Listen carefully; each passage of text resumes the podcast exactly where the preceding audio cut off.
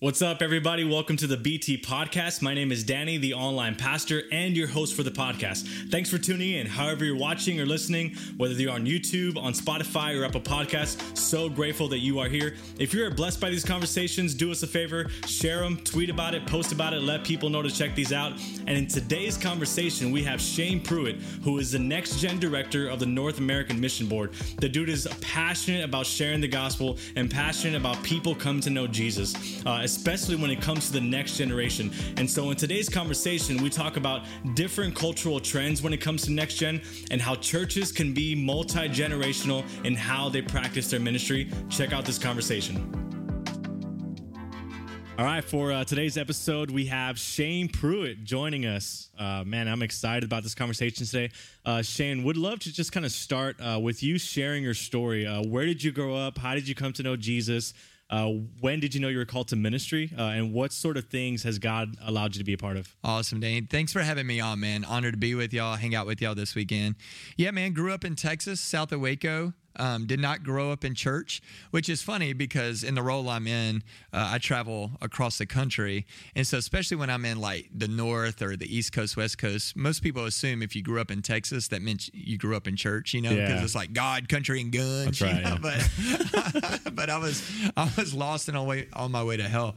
Um, mm. And so I didn't become a Christian until I was 21. Nice. But if you would have asked me, whenever I was 16, if I was a Christian, I'd been like, yeah, I believe in the big man upstairs, yeah, you, you know, that kind of cultural Christianity, but man, mm. lost. And, but at 21, God, man, rescued my heart, saved me, radical change. Uh, man, my, my Trinity in high school and college was not Father, Son, Holy Spirit. It was partying, sports, yeah. chasing girls. So man, whenever I got saved, I started sharing the gospel with all my friends. I'll be honest, probably in an annoying, immature way, because every day I was telling them they were going to hell, yeah. you know, and they were nice. like, "What happened to Shane? Did you join a you join a cult or something?" Like, you know, so like almost overbearing. But what's cool is now, like um, the majority of the f- crew I ran with mm. are believers now nice. in the church. So praise the Lord That's for sick. that. But man, I started spending all my time with the pastor of the church, uh, which is a guy that is the exact opposite of me, you know, mm. because I mean, I, you know, I'm the guy that wears the jeans and the Jordans and, right. and and those kind of things come out of a party lifestyle. The pastor of the church who led me to the Lord was the exact opposite, man. Wow. I think like he wore Dockers dress pants like every day. Like Suit I think he, yeah, yeah, like I think he mowed his yard in Dockers, you know, and uh, never even tasted a sip of alcohol. You know, mm. just the mm. exact opposite. But man, he loved me. Yeah. He loved me to the Lord. He spent time with me, poured into me. So whenever I got became a follower of Jesus, uh, got saved, I spent all my time with him. Mm. Um, and so one day, um, I don't know if he was just tired of me or, you know, he was just trying to set direction for my life, but yeah. he goes, he goes, man, I love that you're spending every day, all day with me. But he's like, "What are you going to do with your life? Wow. You know, you're 21." The and challenge. I go, "Man, I don't know." Because Danny, whenever I was lost, I wasn't just spiritually lost; I was lost in life. Yeah. I was like bouncing from relationship to relationship, job to job, moving in and out of my parents' house, failing out of junior college. Like that's almost impossible. Yeah. but I was failing out of junior college. You know, wow. um, and so. Uh, man, I was lost completely. And then, man, whenever I got saved, he goes, What are you going to do with your life? And I said, I don't know. And he goes, Well, why don't you at least go to Bible college and learn the Bible. Mm. I didn't even know there was Bible college. I didn't know what that right, was. Yeah. Um, and so, man, we visited uh, a Bible college in Dallas, Texas, and uh, I looked at the degree program. Didn't see any math classes. I was like, "The Lord has spoken. the Lord has spoken. This is what I'm supposed to yeah. do." And so, the next semester, I moved to Dallas, started going to Bible college. I was a brand new Christian, didn't know anything, and so I started going to Bible college. And all these Bible college students are there to be pastors and mm-hmm. ministers and worship pastors. And so, man, they're doing what Bible college students do. You know, mm-hmm. they're in the coffee shop debating right, theology, yeah. like Calvinism and Arminianism, Arminianism, and all that. And I had no clue what they were talking about. Right. I was still calling, you know, Psalms palms. You know what I mean? so, but I had some professors there that took special interest in me, mm-hmm. poured into me, discipled me. So I would say, like Bible college, Christian university I got a great education, learned some good doctrine and theology, but more than anything, that's where I was discipled. Wow, yeah. Man. That's good. Um, and so through while I was there, through that, God began to open some doors for me to just share my testimony mm. with some youth groups and stuff. They were like, "Man, we don't trust this guy to preach, but mm-hmm. we'll let him mm-hmm. share his testimony." You to know? students, yeah, yeah, yeah. yeah. and then I started doing that over time. And then, man, there was this small church outside the Metroplex that uh, they said, "Hey, we got five teenagers." Would you want to come teach their Sunday school class every Sunday? It's like, yeah, man, that's awesome. So I didn't know what like curriculum was right. or anything like that. So whatever I learned at Bible college that week, I would teach these teach teenagers. It, yeah. You know, so I'd be like, hey, today we're going to talk about the hypostatic union of Christ. and there's like seventh grade boys just sitting there picking their nose, yeah. you know what I mean? But I was single college student, so I could pour a lot of time into them, man. And they thought it was cool because I was mm-hmm. a college student, you know? And so over time, that five became 10, that 10 became 20, yeah. to about 30 uh, students. And then that church goes, Hey, we got some extra funds. Would you want to be our youth pastor? Wow. We can pay you this amount of money. I was like, Man, I can get paid to do this. This yeah. is crazy.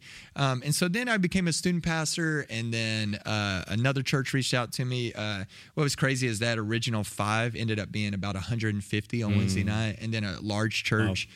Approached me about being a full time student pastor and teaching pastor. And, uh, and then launched out there and planted a church. And then now I serve with the North American Mission Board mm-hmm. uh, which is a national Southern Baptist entity. So we work with 48,000 churches, you know. And so now I'm their national next gen director. So I get to travel all over the nation, speak wow. to college students, young adults, uh, teenagers, and then to help churches and um, like ministries reach Gen Z with the gospel. That's so um, good. And so then through that journey, I also met my wife. Yeah. At, and at school, you know, at the school we're going to, and man, married way, way, way over my head. Um, and she's uh, she's called to ministry. She serves good. on staff at our home church, and uh, we have six kids that are 14 and under. That is a prayer request, yeah. you know. And so, yeah, we have a 14 year old daughter. outnumbered right now. Man. Yeah, a nine. Yeah, man, is zone defense. you know what I mean? And so, yeah, we have a, a nine year old daughter uh, and a 14 year old daughter. They're both biological daughters, mm-hmm. which means they carry our DNA. Yeah. Um, but then we have four kids through adoption, mm-hmm. which are mm. very much our kids, yeah. equal our kids, just doesn't carry our DNA. So yeah. we have a son adopted from Uganda, a mm. son adopted from Liberia, wow. uh, and then a son and daughter adopted from the greatest nation in the world, Texas. Mm, that's right, uh, dude. That's powerful, man. That's yeah, so, so good. That's right. I always say that's my primary ministry. Everything else I do is from the overflow of that. Yeah, yeah. Man, a couple of things came to mind when you shared your story. Um, number one, you know how uh, your your high school life uh, was not the Christian life. Yeah. Uh, and then the transformation happened. Yep. And then it's kind of like you allowed someone to love you. Yep. whether they looked like you or not. You yep. know, you talked about the guy wearing Dockers yep. and you know all that stuff. Uh, and man, I think that's so powerful uh, because uh, part of discipleship for the Christian is just letting somebody love you, whether no they doubt. look like you or not. Do they know Jesus? Yeah. That's the most important thing. And yeah. we'll kind of get into that topic here in a little bit. Yeah. Uh, but w- what I loved hearing about your story is very similar to me. I got, I got saved my senior year of high school. Mm-hmm. Uh, and so, but I was the same way, man. Party, football, girls, all that stuff. Um, and then I remember I walked into a youth group, uh, and this youth group was upstairs in this building. And I was, as I walked up, I was there for the wrong reason. I was there because a girl had invited me. Uh, sure. And so when I walked up, I heard like footsteps really loud. And then when I got into the room, I saw this guy chasing middle schoolers with water noodles and just like running them down, trying to like beat them up. Yeah. Uh, and I was like, what in the world is going on in this room? Like, yeah. what the heck's going on? What'd you invite yeah. me to? Uh, but then that guy recognized that I was new and he stopped and he said, Hey, what's up? My name is Nick. And then he just introduced himself to me. And I just thought that was the coolest thing that he stopped mm-hmm. for me. Yep. And that, mean, you know, I think stopping for somebody is like the first step to just say, I recognize you. I see you. What's up? Let's get to know each other. Uh, that can be a, a, huge first step towards just showing somebody who Jesus is. Uh, and I think our, our next generation kind of needs that. Uh, and so let me, uh, you know, you mentioned your title that you're the National Next Gen Director of the North American Mission mm-hmm. Board. That's a long business card title, man. Dude, so, bro, like, uh, like, and get this, like on paper, it's yeah. actually the National Next Gen Evangelism Director of the North American Mission Board of the Southern Baptist Convention, bro. so, yeah, that's not a business card. Yeah. That's a business billboard. yeah, so I just say National Next Gen Director. Yeah, yeah that's, that's good. Uh, we'll take that. Uh, and so that tells me that you have a passion for the next gen, for right? Sure. You wouldn't uh, do what you're doing, uh, and I think maybe part of your passion is because that's when you got saved, like at that age. Uh, and so you you see that calling. and so at, in a national level, uh, what kind of work do you get to do in that role? Whether it's like uh, just empowering youth pastors, connecting with students, like what does that look like for you? Yeah, man, I love that. So, so probably the number one question I get, Danny, is like, um, why at this stage of my life mm. am I focusing on the next generation yeah. again? Because yeah. that's typically not the path in ministry people take, right? So it's like mm-hmm. sometimes the path in ministry is like, okay, uh, I'm gonna become a student pastor, right. and now I'm gonna become a lead pastor because I was a lead pastor of a fast growing church, and then now here I am in a different stage of my life, focusing on teenagers and college students again, and they're like, you know, why? That's not typically the path people take, right? And so here's why I do that is because really I'm an evangelist that yeah. Meaning, I love to see people come to know Jesus Amen. as Lord and Savior. Yeah. Like I love to see people get flat out saved and their life change. And so, where does that happen? It mm. happens in the young adult years. Like uh, so, according to statistics, I mean, wrap your mind around this: seventy-seven percent of all Christians surrender to Jesus before the age of 18, mm. 95% before the age of 30. Wow. So I say, hey, if you want to see people get saved, like the harvest is with like kids and teenagers and young adults. Yeah, like, you can't wait till they're past 30. Yeah, exactly. Yeah. So, you know, and I mean, if you think about it, even when we talk about like equipping people to reach others with the gospel, a lot of times uh, in churches, you tend to think of like training adults mm-hmm. how to share the gospel with other adults. Yeah. That's very important. Please don't hear me uh, wrong. That's very mm-hmm. important. But that's also like fishing in 5% of the mm, lake. Yeah. Because really, 95% of people who surrender Jesus are going to do it in their either children years, high school, college, junior high years or those 20s mm-hmm. you know and so if you really want to see people come to know jesus focus on the next generation wow. that's where the harvest is yeah. that's like the front lines of evangelism right mm-hmm. there you know um, and so that's why I do that, man. That's why I love to help others do it. It's because now is the time, you know. And mm-hmm. you think of Generation Z. Uh, mm-hmm. Uh, statistically speaking, Generation Z is the least religious generation we've ever seen yeah. in the United States. Um, according to some statistics, only about twenty percent are actively engaging with the local mm-hmm. church. Um, and what's crazy about that, Danny, is according to Business Insider, there's 72 million Generation Zers mm-hmm. alive uh, so it's the largest generation. World or country? Yeah, in oh, the United alive. States. Okay, in the United, in the States, United gotcha. States. Just in the United States, yeah. 72 million. Wow. Uh, just in the U.S., 72 million. Well, if you think of about 20% of them are connected to the local church, if you invert that, that means 57 million aren't. Mm. And if those 57 million created their own state, it'd be the largest state in the yeah. United States by over 19 million people. Wow. So you can almost say it's an unreached people group, yeah. Generation Z. Yeah. And so, man, that's my heart is like, man, I want to be in front of that generation, preaching the gospel, lifting up Jesus, but I want to help churches and ministries and networks to mm. reach that generation. And so, man, that's what I do, man. So, big picture, uh, uh, reach, disciple, mobilize the next generation to be the church of today, mm-hmm. um, and then help churches uh, with resourcing, coaching, equipping to reach that generation. Yeah, man, I love, I love it. So it's basically like, hey Shane, live your dream, and we'll pay you to do it. we'll, give you, we'll yeah, give you some money. Yeah, That's so good. And, and you kind of got into this, uh, kind of looking at the cultural trends, the stats uh, where you know where twenty percent uh, are, are, non-religious affiliated and all that stuff, uh, or only twenty percent are. Uh, and so, but what are some other um, whether it's like like like give me a stat that kind of like freaks you out about the next generation, or just surprises you, or uh, or just something that that grabs your attention and you're like, man, we need to help them because of this. Yeah. Uh, whether it's a cultural trend, uh, yeah. a direction, a philosophy yeah. that you see them moving towards, like what's something like that that you see right now? Yeah, man. Uh, man, two things. I think uh, there's obviously confusion about hmm. their identity and how God's yeah. created them to be, yeah. and then I think mental health. Wow. Um, and so you talk about pandemics, like yeah. I, you will never hear me belittle COVID 19 and the yeah. coronavirus. It's a very real pandemic. Yeah. You're not going to hear me make fun of it or belittle it in any sense. But one thing we have to be clear on is COVID 19 is not the only pandemic we're facing right mm. now. There's a mental health crisis yeah. in our country, and primarily with young adults and college students, high school students, junior high students.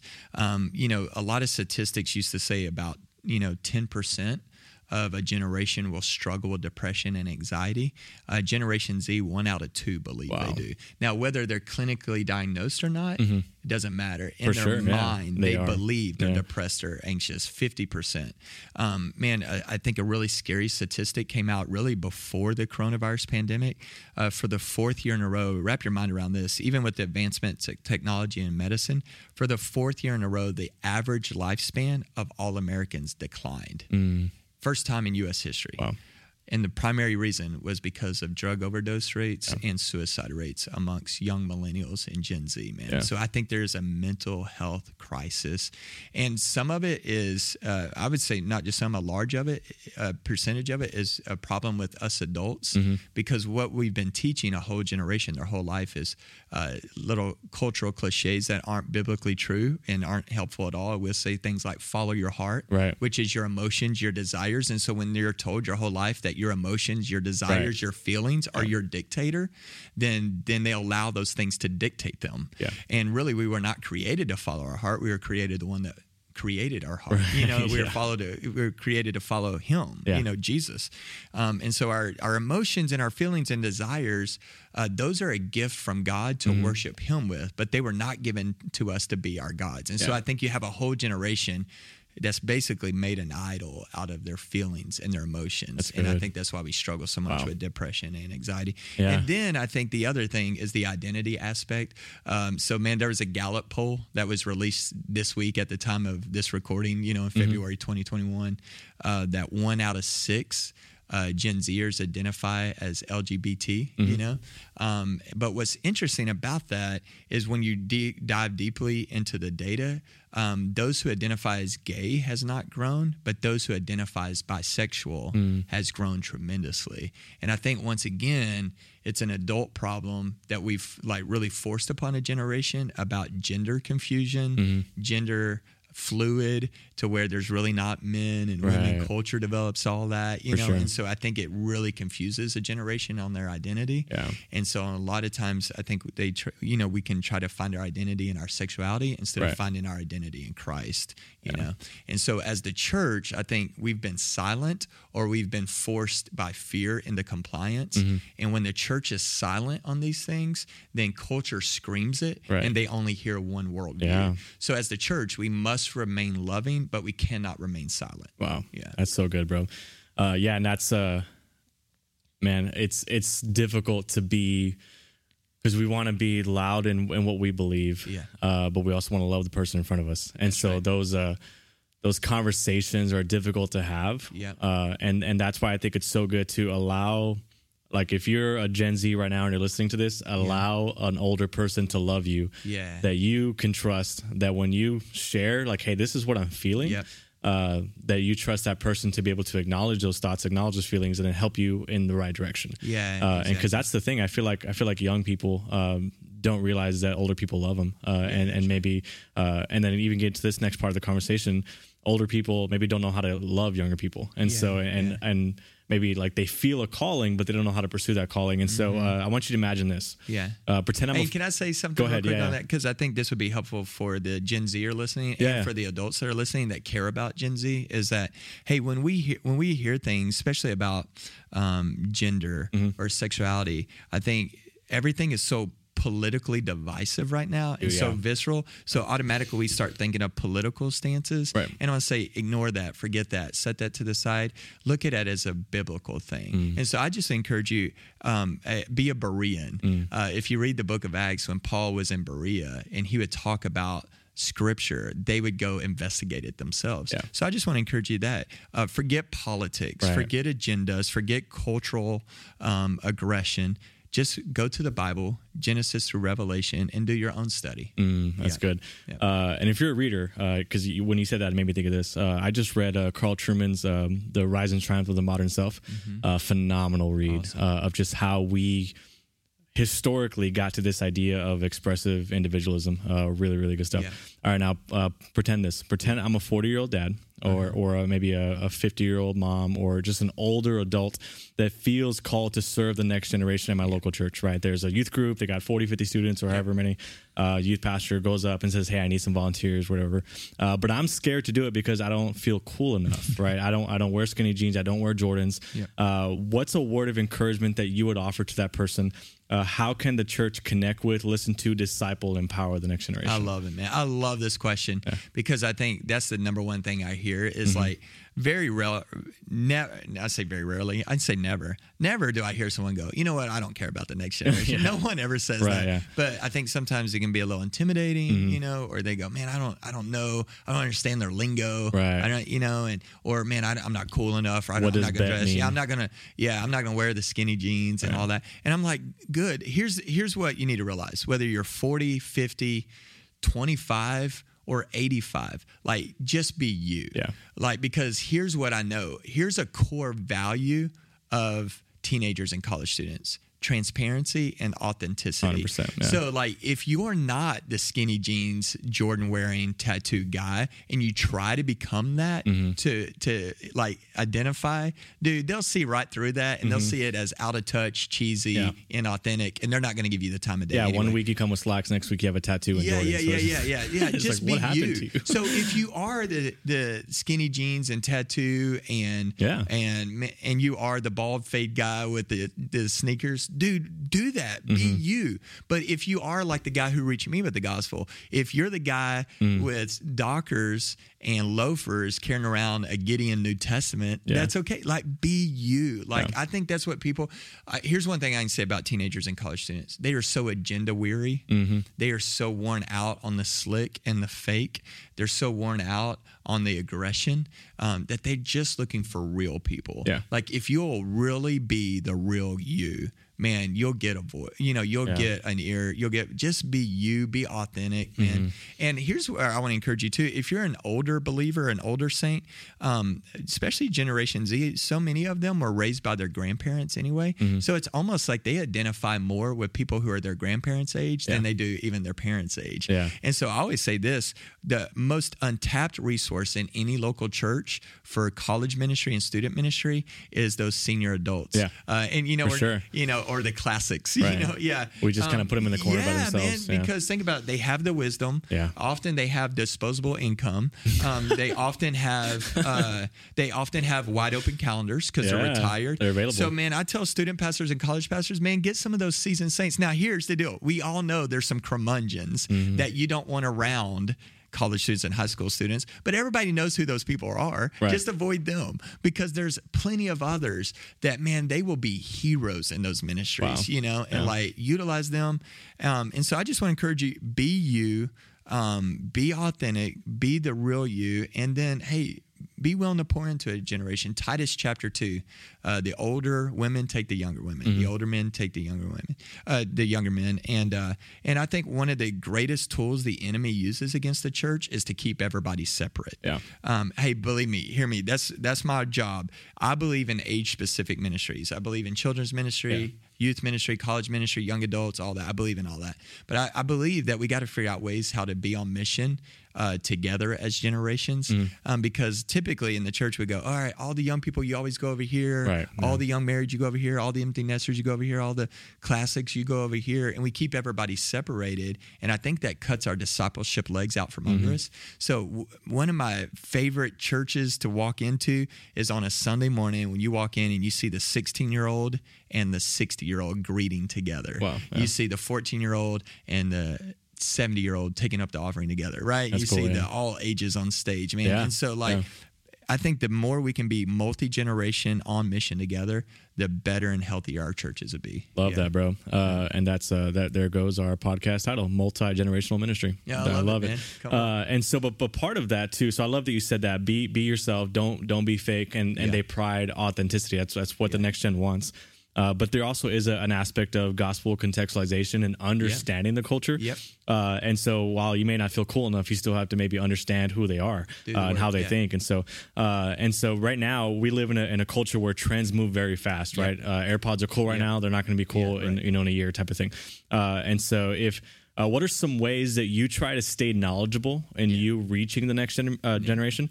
Uh, stay knowledgeable about who they are and all that sort of stuff. Yeah, man. Yeah. So for me, um, I think social media can Mm-hmm. it be used, you know, as a as a tool of the devil? Yeah, you know, it, it can. All right, but listen, God is the redeemer of all things, you know, Yeah. and so uh, social media is really educating. Mm-hmm. Um, now, some of the things you might be educated in are going to be really dark, you know, um, but it helps you know where a generation is. Mm-hmm. Yeah. Like, I mean, you look at social media right now, and you'll see, man, it's there's a generation that's hurting, they're broken, they're looking for solutions. They're addicted Yeah. to things, um, and so I think social media is very educating. You know, and so uh, you got to limit it. Don't make it your idol. Uh, don't let it pull you into some dark stuff. Mm-hmm. But I think you can be educated on the things going on in culture through social media, you know. Um, and then for me, it's just being around the next generation, man. Yeah. You know, and so whenever, like, even you know, I'm, I'm, with y'all this weekend speaking at an event where there's hundreds of teenagers here, man, just floating around, talking right. to them, hearing their fears, hearing their struggles, hearing their victories. So that firsthand knowledge. Um, and then, as like I said, we have kids, and so our oldest is 14. Mm-hmm. You know, and she's a freshman in high school. She's and the next man, gen. Yeah, man. Yeah. And then our house, we always, my wife and I always wanted our house to be the house that the friends wanted to hang out at. You nice. know, and so her friends are always at our house. And so, dude, it's like a constant case study in our house, man. So yeah. I'm always asking them, and I'll do, Danny, I'll even ask them sometimes, like, hey, I want to use this illustration or, or joke. Will this connect with y'all? And they're like, like please no. don't do that. That's a total dad joke. you know, yeah, joke, yeah, yeah. Or they'll be like, yeah, that's really good. Or I'll just say, hey, what are what are people struggling with at y'all school right now? Mm. Or what are people really into? And I'll even ask this, hey, who are the social media influencers right. that people are really following right now yeah. or hey who are the musicians that's really shaping your generation mm-hmm. or who or what are y'all watching what's the netflix yeah. series that everybody's watching right now yeah. like i'll just constantly ask them that and so man really if you notice in the gospels uh, jesus is always asking right. questions in fact he'll often answer a question with a question right. and so i've just gotten to where I almost feel like a three year old again. You yeah. know, like when your kid's three, Constantly they just ask why, why, yeah. why, why, why, why, why is this guy believe? Why is it? So I feel like the older I get, and I really love a generation and want to know how to point them to Jesus. Mm. Um, then man, I just ask a ton of questions. I love know? it. Ask and like sometimes yeah. like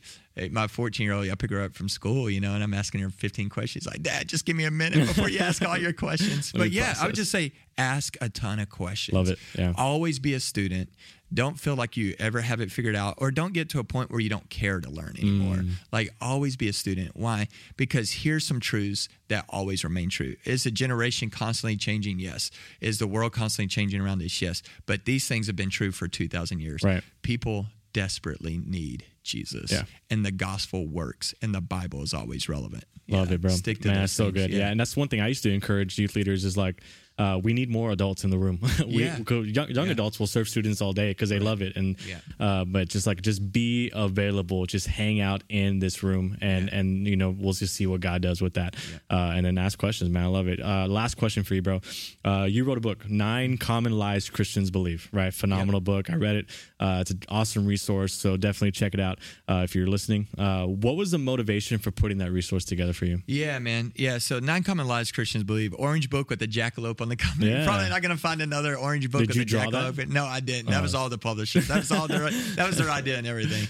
Yeah. So the jackalope's a mythical creature, just like some of these cliches that are in the book are mythical. You know. Right. Um. And so big, basically, big picture of the book is there's some cultural cliches, some one-liners mm-hmm. that we as the church, for lack of a better term, have adopted into our faith, baptized them, and made them a part of our vernacular mm-hmm. that aren't biblically true. You know. Right, so yeah. uh, some of those are like, uh, God won't give you more than you can handle. Mm. Follow your heart. We right. talked about that a while ago. Believe in yourself. Uh, God just wants me to be happy. Uh, if a mm. loved one dies, God gains another angel. Yeah. yeah. yeah. So each chapter of Nine Common Lies Christians Believe takes one of those cliches, and then what does the Bible actually have to teach about that, and a better truth to move forward with? Because mm-hmm. what we know is this: is typically we share those sentiments with people who are struggling. Yeah. You don't say God won't give you more than you can handle to someone who's having the best day of their life. Right. Usually, you share it with someone who's struggling. Yeah. And but here's what we know: what's going to get us through those dark nights of the soul. C.S. Lewis used to use mm-hmm. the term "dark night of the soul." What's going to get us through those dark nights of the soul um, is God's infinite truth, mm-hmm. and not mm-hmm. some little cultural cliche yeah. that's not even biblically true. Right.